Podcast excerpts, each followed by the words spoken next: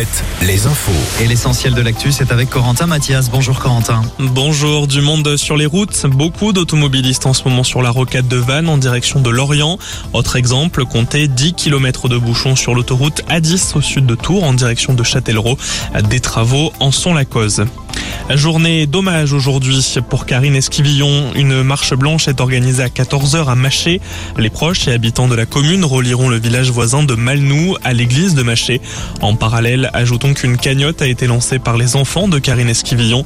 Elle doit financer les obsèques de leur mère et aider les plus jeunes enfants pour leur avenir. Une 4e nuit de tension après la mort de Nahel, mardi à Nanterre. Plus de 1000 personnes interpellées. La mairie annexe de Nantes-Nord, une nouvelle fois incendiée la nuit dernière. Au total en France, 266 bâtiments publics et privés ont été dégradés cette nuit, dont 26 mairies, 24 écoles et 5 établissements de justice. Un sondage CSA pour CNews révèle que 7 Français sur 10 sont favorables à l'envoi de l'armée pour établir l'ordre. Ce soir et demain soir, les transports s'arrêteront à 20h à Nantes. Même chose ce soir à Saint-Nazaire. Plusieurs villes instaurent ce soir un couvre-feu pour les mineurs non accompagnés. C'est le cas des villes comme Châteauroux, l'agglomération de Tours, mais aussi Amboise et Angoulême.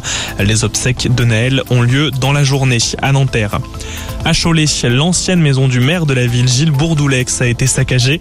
Des faits qui se seraient déroulés selon lui en fin de semaine. Le maire annonce qu'il va déposer plainte ce samedi.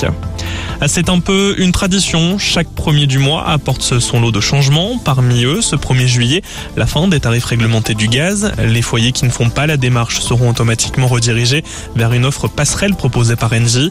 Autre changement, les allocations d'assurance chômage sont revalorisées de 1,9%. Top départ du Tour de France dans moins de 30 minutes maintenant.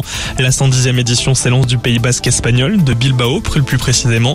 Parmi les coureurs, des coureurs du Grand Ouest, notons la présence d'Olivier Legac, Valentin Madouas, mais aussi Bryan Coquard ou encore Valentin Ferron. La première étape est à suivre sur France 3. La météo. Retrouvez la météo sur Alouette avec les volailles de Chaland, volailles des champs. La pluie part petit à petit de nos régions. Les nuages en revanche persistent encore. Cet après-midi, retour des éclaircies. Côté température pour les maxis, 19 degrés à Lannion.